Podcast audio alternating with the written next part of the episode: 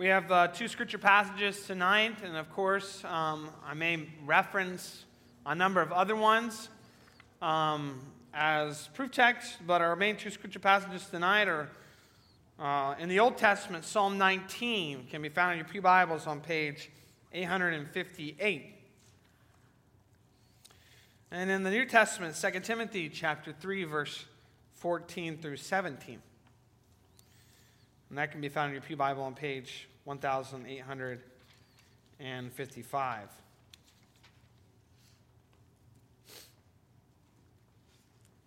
Starting the reading with Psalm 19. Before we read, will you pray with me? Heavenly Father, enlighten us that by your word we may see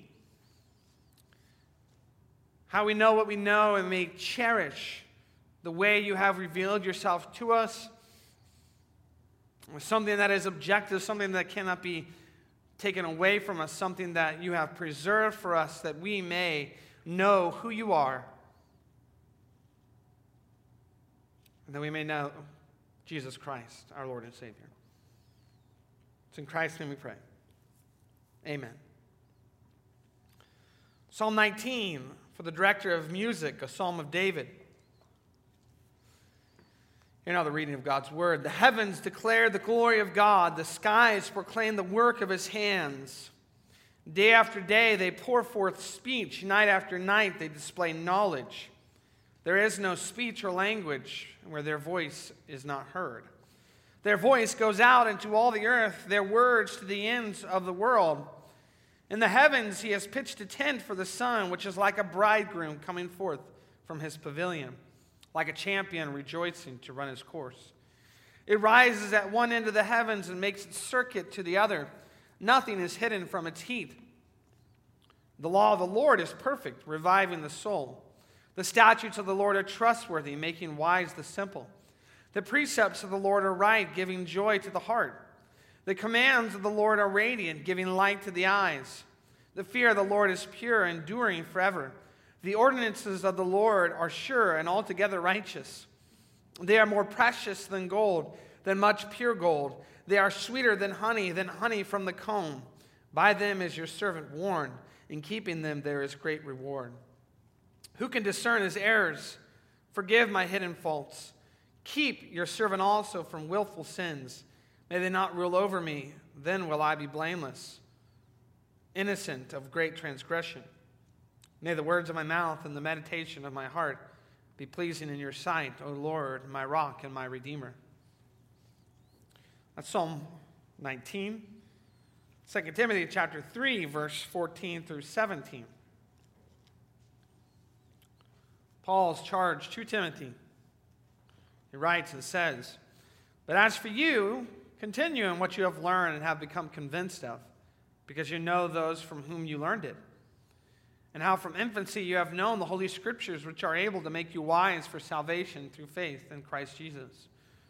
All Scripture is God breathed and is useful for teaching, rebuking, correcting, and training in righteousness, so that the man of God may be thoroughly equipped for every good work. That's the reading of God's Word. May He bless it to the hands, hearts, and minds of His people. We're also going to be looking at Belgic Confession Articles 2, 3, 5, and 7 tonight. Now, don't be too concerned by that long list. Um, obviously, we won't cover every single sentence or word in all those articles, but these are the articles that pertain to Holy Scripture. And so, um, we will make points concerning them.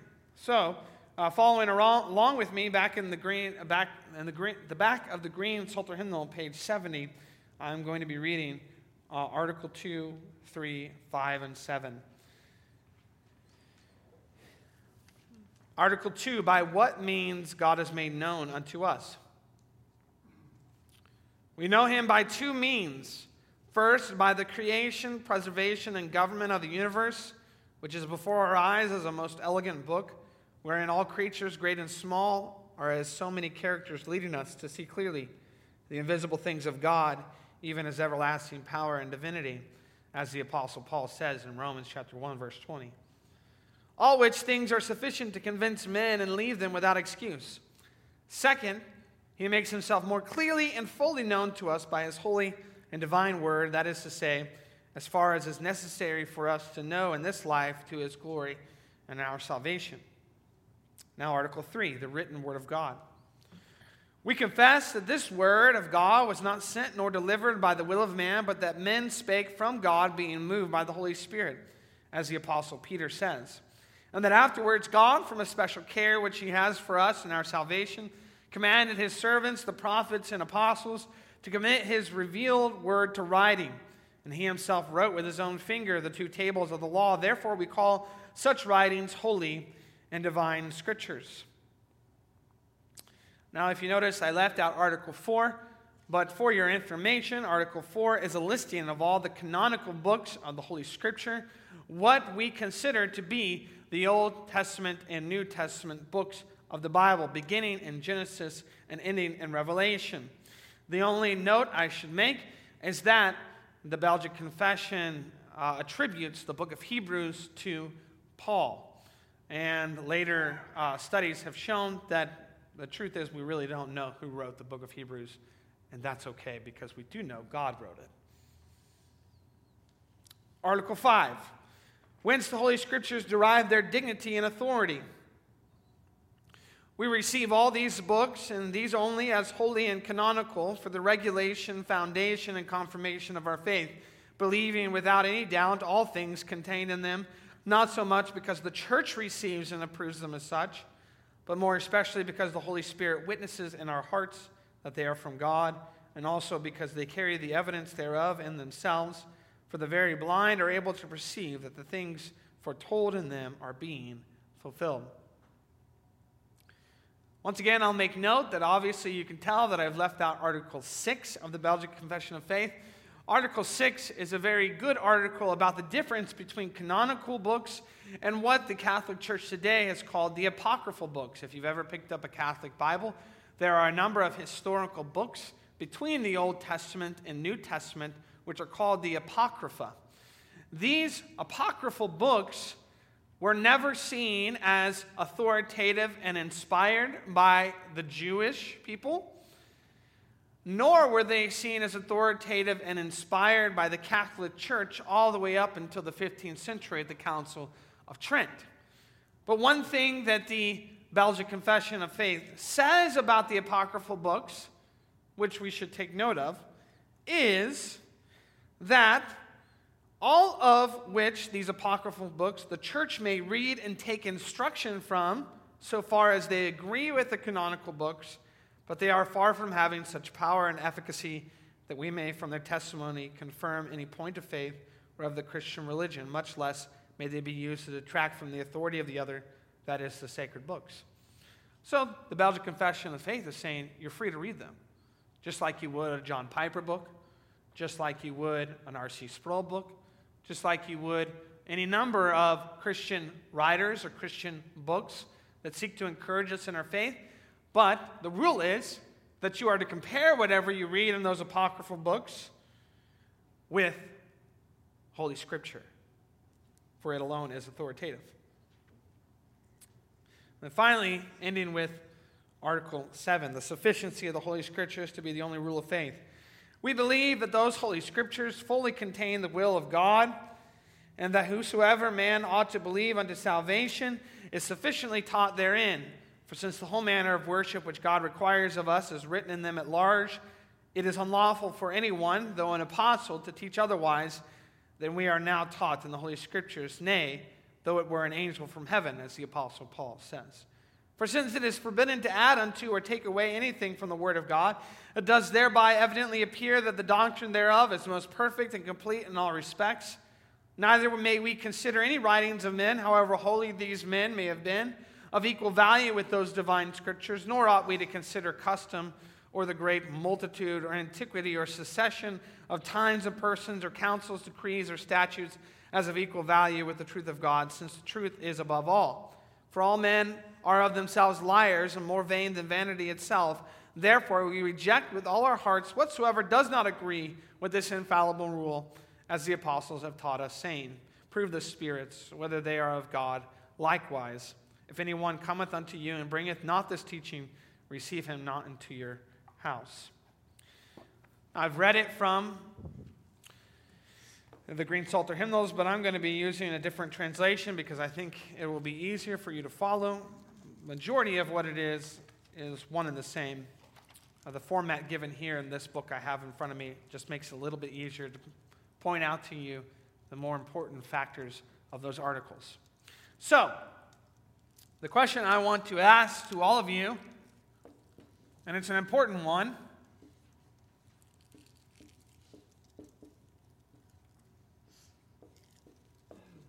How do we know what we know? How do we know what we know? This is a, uh, a study called epistemology.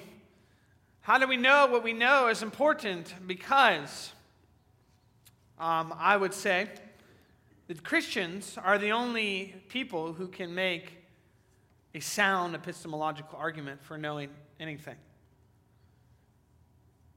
Because we have revelation from a God who knows everything. And any other worldview outside of the Christian worldview empties itself on this point. Many people today would call themselves um, secular humanists, materialists. They only believe that the, the material world exists. And so if you ask them how do they know what they know, they will tell you, well, I know what I know because I test it, because I see it, because I uh, determine things to be true by comparing them to others, by testing their, their work and verifying it. And so, what they're telling you is that they use their reasoning factors, they use their reasoning to determine their reasoning is valid. They reason to determine that they reason. This is what we call circular reasoning. So you ask them the question how do you know your reasoning is valid? How do you know what you know? How do you know that what you're thinking is reality? You could be in the matrix, you could be a brain in a vat with a computer sending you images about where you're at telling you you're in a blue room, but really you're in a room with yellow walls and not blue walls. You can't use your reasoning to determine your reasoning. That's what we call a vicious circular reasoning. But a similar argument can be given about Christians. So, this is what I want to encourage you to do. When somebody comes up to you and asks you the question, How do you know what you know? Your answer, as good, faithful Christians, should be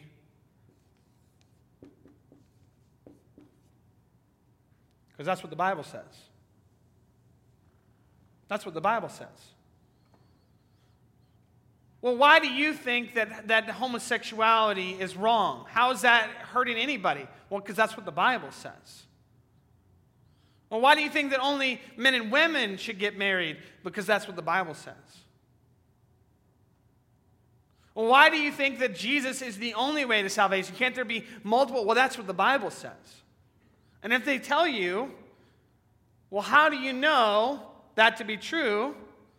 Well,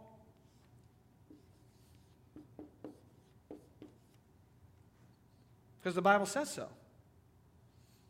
And somebody could come to you and say, well, that's circular reasoning, isn't it? In fact, if you go to any logical fallacy website right now, they'll tell you an example of circular reasoning is this a type of reasoning in which the proposition is supported by the premises, which is supported by the proposition, creating a circle in reasoning where no useful information is being sh- shared. X is true because of Y, Y is true because of X. Example the Bible is the Word of God because the Bible says it's the Word of God. Because God tells us it is in the Bible. Explanation given here. This is a very serious circular argument on which many people base their entire lives. Obviously, you can tell that this person thinks this is ridiculous. This is like getting an email from a Nigerian prince By the way, don't open those. Offering to give you his billion dollar fortune, but only after you wire him a goodwill offering of $50,000. Of course, you're skeptical until you read the final line in the email that reads, I, Prince Nubadola, assure you that this is my message and it is legitimate. You can trust this email and any others that come from me. Now you know it's legitimate because it says it's legitimate in the email. This person is comparing a spam email to the Word of God. What he doesn't understand is that all ultimate authorities have to appeal to themselves. I want you to think about this. When God came to Abraham and he made him a promise, did God swear on his mother's grave? Or on the gold of the temple? What can God swear by that is greater than himself? God swore by himself because there's nothing or no one greater to swear by. And Christians appeal to the Bible to prove the Bible because it is the revelation of God given to us. It's our ultimate authority. So there is circular reasoning that can be fallacious, vicious, as in appealing to your reasoning to justify your reasoning.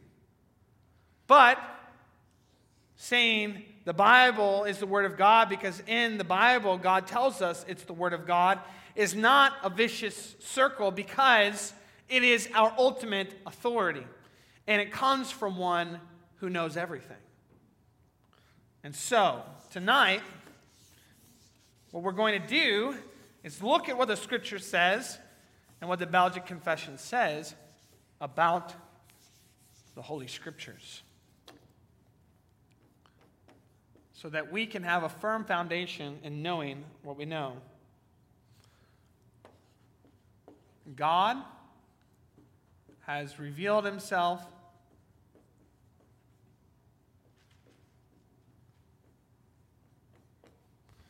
in creation and his word. God has revealed himself in creation and his word. We have three points tonight general and special revelation is the first point. Switch your markers.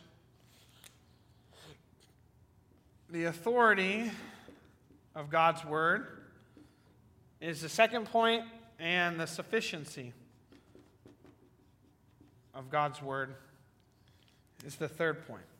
Okay? So let's look at general and special revelation. This is the term that we use to describe what the article, uh, article 2 in the Belgic Confession is telling us. Article 2 in the Belgic Confession tells us that actually we have two books that God has given to us to reveal Himself. And I've put it right here in our theme. We have nature and we have his word. Now, here's a loophole that many people take. And I want you to be aware of this because it's important. Many people will go to Belgic Confession, Article 2, and they'll say, Look, by creation, preservation, and government of the universe, which is before our eyes as the most elegant book, wherein all creatures, great and small, are so many characters leading us to see clearly the invisible things of God, even his everlasting power and divinity, as the Apostle Paul says in Romans chapter 1, verse 20. And they will use general revelation, the revelation of God and creation, to justify things that are unbiblical because they'll say, even the Belgic Confession says this is like a, a book before our eyes, an elegant book before our eyes. And they'll say that what we see in creation has to line up with what we see in God's Word. So, if there's something in creation that doesn't line up with God's Word, then we have to make it line up with God's Word. Is that what Belgic Confession Article 2 is telling us?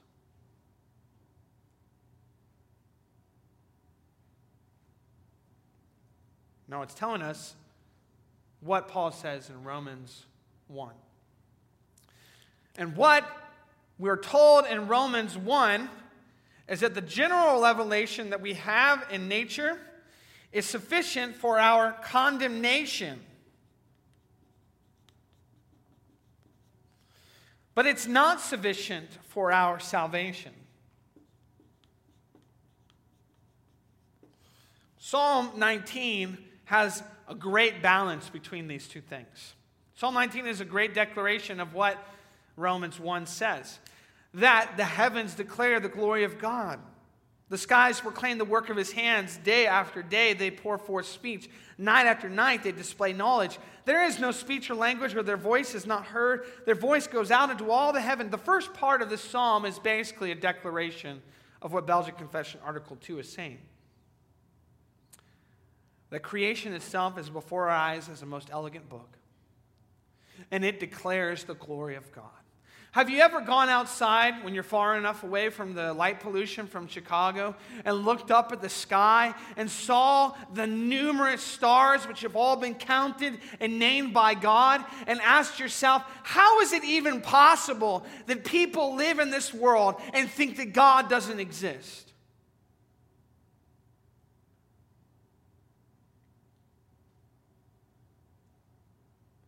The reason people live in this world even when they look up at the sky and see the stars and don't believe in God.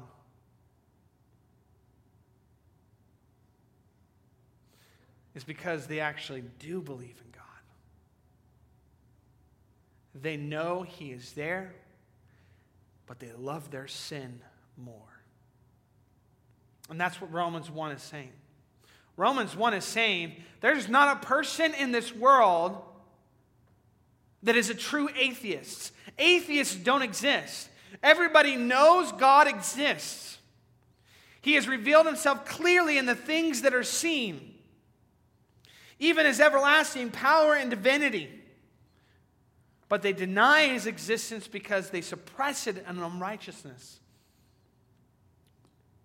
And so, if nature is sufficient for condemnation, that means that everyone who lives in this world knows that God exists, and they know that they deserve his judgment and his wrath because of their sin. And that's why God had to give us more than just general revelation, because once we fell into sin, this general revelation was insufficient to bring us to a saving knowledge of God. Our eyes were covered. And so we needed a special revelation. We needed God to give us his word. And that's why the Belgic Confession says, second, he makes himself more clearly and fully known to us by his holy and divine word. That is to say, as far as is necessary for us to know in this life, to his glory and our salvation. The Word is what brings us, used by the Holy Spirit, to a saving knowledge of God. And this is important too, because you might have heard many people say, well, I just can't understand how people in an island that, that live out in the sea and indigenous people who've never heard of Jesus, I can't understand that, that God would send them to hell. And you know, a lot of people have come up with, with ways to, to grasp that. You know, they would say, well, we, we think that as much as the, the knowledge that they're given, you know, that they don't need to know uh, uh, about Jesus. God, God won't send them to hell. Well, here's something I want to tell you nobody is sent to hell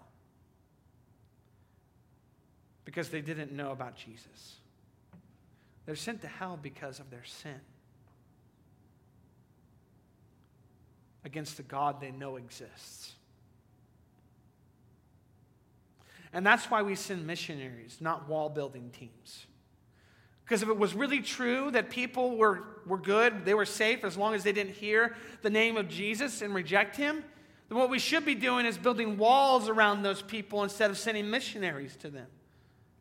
But we send missionaries to them because unless they hear the good news of the gospel and turn and believe in Jesus Christ, there is no salvation for them. So, this is general and special revelation.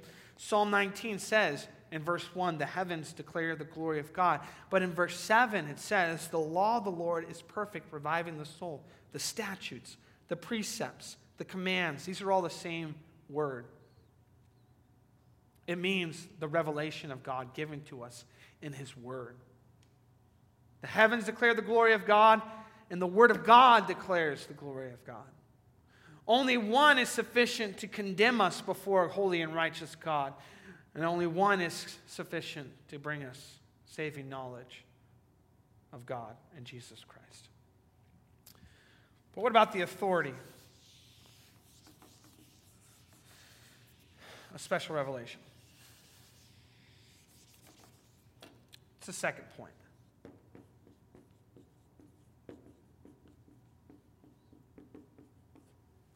The authority, the authority of special revelation is particularly talked to us, talked about to us in Article 5.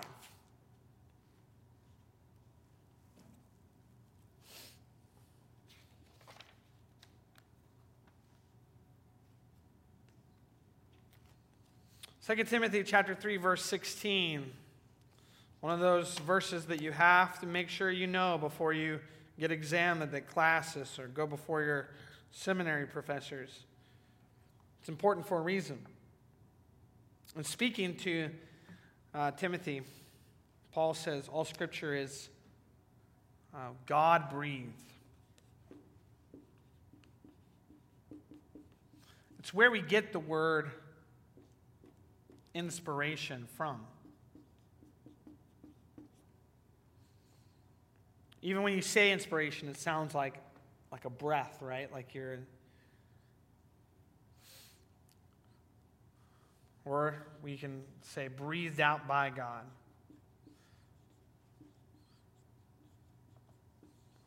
And this uh, phrase talks about how we know the Word of God to be uh, authoritative, unlike any other book given to us, mankind.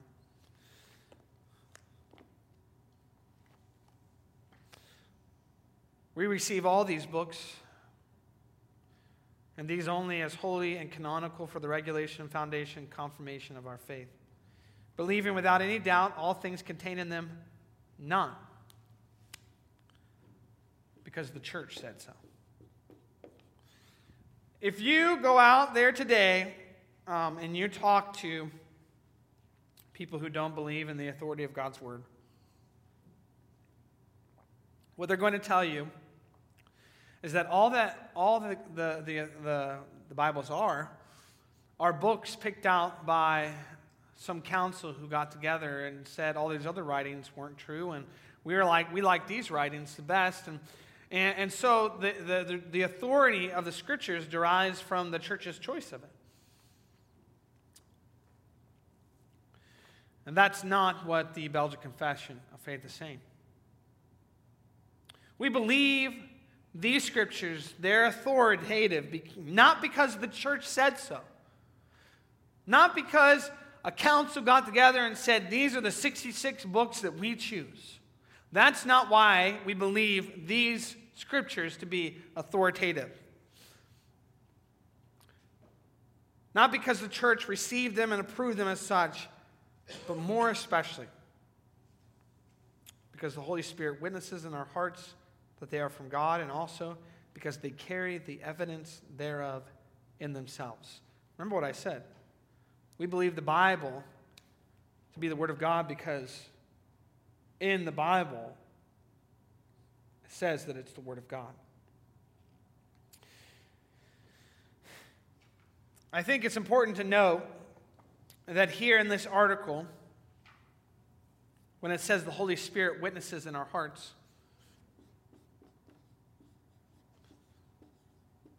that it's not saying the same thing that Mormons say when they say, Why don't you just go read the Book of Mormon and you'll feel that burning in your bosom? That's what they want you to have. They want you to have a spiritual experience, that burning in your bosom. Well, I believe it's the Word of God because I feel like it is. Like this is the true prophecy from Joseph Smith, writing in the 18th century in King James English. I just feel that it is. That's not what the Belgic Confession is saying when the Holy Spirit witnesses in our hearts that they are from God. Because it's saying that the Holy Spirit works together with the scriptures themselves. So the scriptures are what we like to say, or what we call self authenticating. You test the scriptures by the scriptures. They are self authenticating, self verifying. You don't need to find another book to compare the Bible to to verify that the Bible is true. The Bible declares its own truth, it's self authenticating. And that makes sense because it comes from God. And God is self authenticating.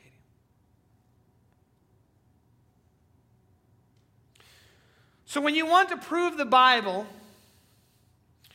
my encouragement to you is don't just say, well, you know, there's this prophecy in Isaiah 53 that says specifically that was written 700 years before Jesus came that um, all these things would happen to Jesus. And so, if you look here at Isaiah 53 and read these words, you will be shocked to know that this was written 700 years before the coming of Christ and all these things would happen to Christ. Can't you tell by this prophecy and how true it is that this is the Word of God? Well, you know what people do when you say that? They say, well, you know, obviously Isaiah 53 wasn't written at that time.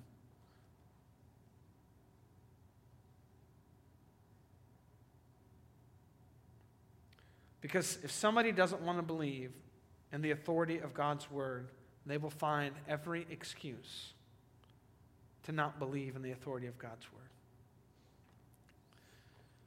And so I think that Belgic Confession, Article 5, gives a little bit too much credit when it says, even the very blind are able to perceive that the things foretold in them are being fulfilled. It doesn't give enough credit to our fallen nature. And so when you come to someone and you say the authority of the special revelation, it's breathed out by God. And you tell them that's not what the Bible says. Well, how do you know the Bible is, is true? How do you know the Bible is the Word of God? Well, because the Bible says so. Well, they might laugh at you, but all you have to do is how do you know what you know? Well, I use my senses, I use my reasoning. Well, how do you know your reasoning is valid? Well, I use my senses and my reasoning to determine my senses and reasoning are valid. And what you have then is not two people who are having completely different perspectives or worldviews. What you have someone doing is an improper, a fallacious circular reasoning, and you have a valid circular reasoning. Because if they say, well, how do you know the Word of God to be true, you can say, well, because God has told me it's true in His Word.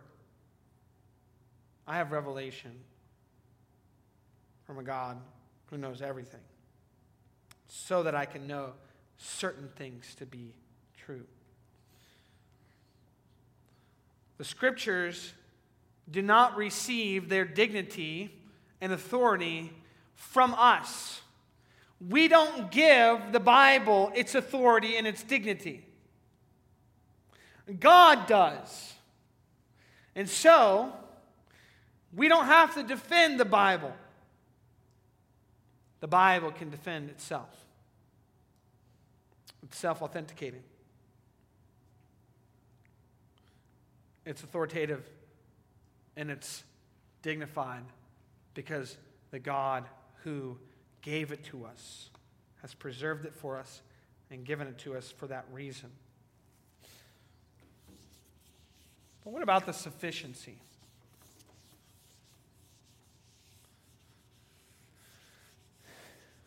We see the Word of God as authoritative.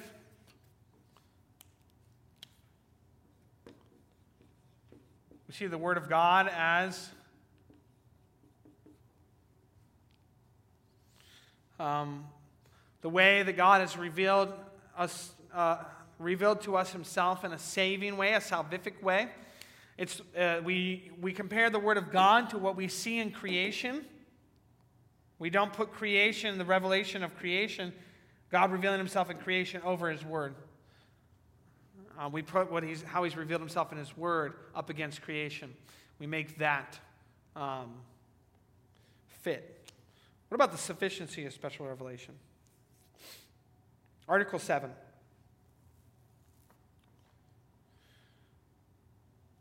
We believe that these Holy Scriptures fully contain the will of God and that Whatsoever man ought to believe unto salvation is sufficiently taught therein.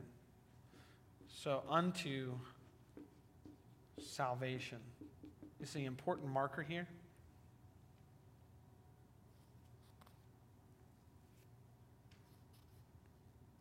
For since the whole manner of worship which God requires of us is written in them at large, it's unlawful for anyone, though an apostle, to teach otherwise, and that we are now taught in the Holy Scriptures, nay, though it were an angel from heaven, as the Apostle Paul says. For since it is forbidden to add unto or take away anything from the Word of God, it does thereby evidently appear that the doctrine thereof is most perfect. Perfect? Incomplete.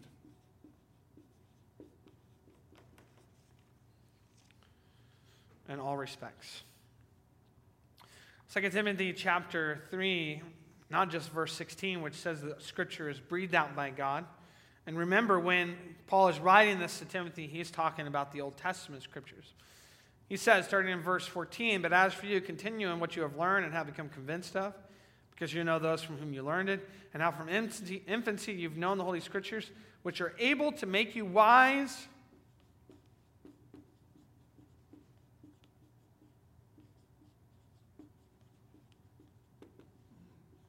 unto salvation.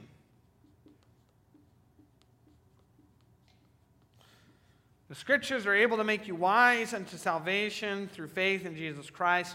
And then it goes on all scripture is God breathed and useful for teaching, training, rebuking, correcting, and training in righteousness, so that the man of God may be thoroughly equipped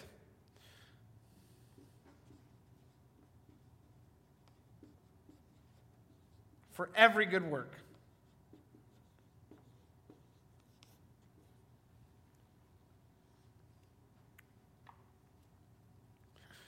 This is the one infallible, without error rule that we have, that God has given us. We reject with all our hearts whatsoever does not agree with this infallible rule which the apostles have taught us, saying, Prove the spirits whether they are of God. Likewise, if any cometh unto you and bringeth not this teaching, receive him not into your house. The sufficiency of special revelation, the sufficiency of God's word, pertains to that which we need to know in order to have salvation in Jesus Christ, and that which we need to know in order to live a life that is pleasing to God. The sufficiency of Scripture does not pertain to what is the full digits of pi, 3.14. It does not pertain, sufficiency of Scripture does not pertain to uh, what is the circumference of a circle. It does not pertain to all mathematical truths. It does not pertain to all sciences, every detail. It does not have in it every single thing of knowledge that we need to know about everything. The sufficiency of Scripture is not saying that the Bible is Google, it's saying it's sufficient unto salvation and unto living a life that is pleasing to God, what God requires of us.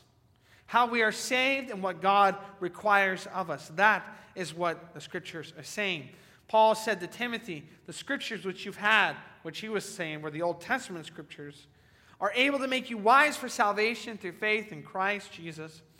And that all the scripture that's God breathed is useful for teaching, rebuking, correcting, training in righteousness, so that the man of God or the woman of God or the servant of God may be fully equipped for every good work. We have in the Word of God everything that we need to know in order to be saved and in order to live for God, to worship God. And God has revealed himself in his creation and in his word. And so, oh, I didn't make this three. When somebody comes up to you and they ask you the question, How do you know what you know? You tell them, The Bible tells me so. The Bible is my ultimate authority.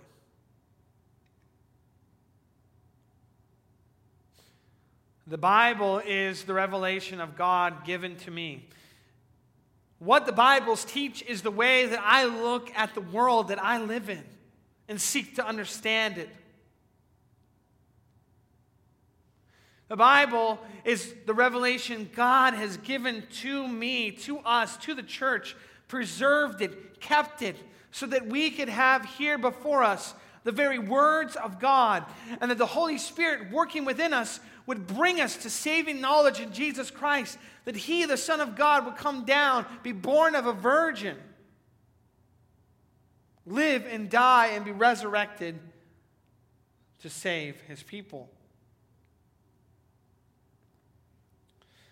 The Bible is the Word of God because God tells us it is. In the Bible, maybe circular reasoning but because the Bible is an ultimate authority, it's not a fallacious circle, it's not a vicious circle. And anybody else who tries to tell you that does not understand the shaky ground that they are living on. They try to make knowledge claims without having any basis for knowledge. They say things like, well, this is my truth, it doesn't have to be your truth. It's a contradiction. Well, they say things like, well, I, I don't know anything to be true. I, I can't know anything for certain. And you ask them, well, do you know that for certain? And they'll say, yeah. Well, how can you know that for certain if you don't know anything for certain? But we know what we know because God has revealed himself to us in his word. With so many uncertainties in this world, with so many things going wrong with the way that we are living and the direction that our country is going in, and all the things that we are dealing with, we need something that we can know.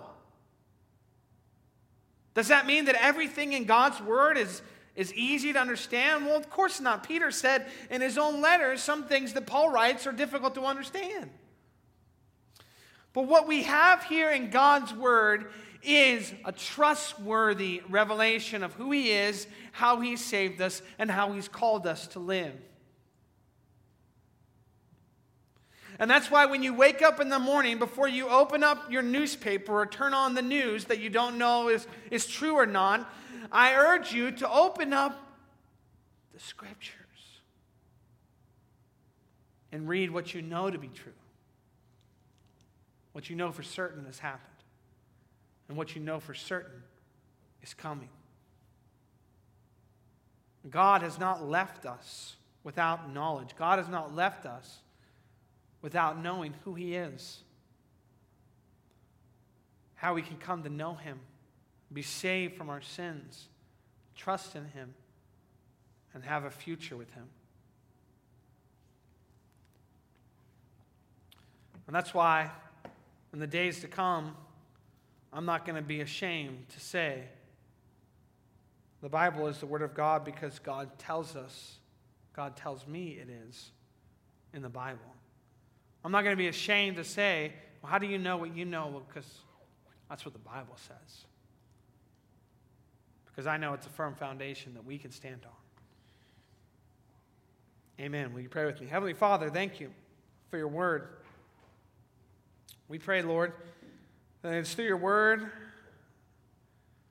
accompanied by the power of your Holy Spirit, That we would come to trust even more that it's perfect and complete in all respects, that it is the one infallible rule that we have. That we, Lord, can know that it is authoritative because the Holy Spirit witnesses in our hearts that they are from you, and also because they carry the evidence thereof in themselves. And we pray, Lord, that we would have a desire to reach those who through creation know that you are, that you exist, and you are leaving them without excuse. So we can bring them the Word of God, which could bring them to salvation in Jesus Christ, your Son. Thank you for revealing yourself in creation and your Word. Thank you for giving us a revelation that we can trust, that we can know who you are, how you saved us, how you call us to live, and what you've promised us. It's in Christ's name we pray. Amen.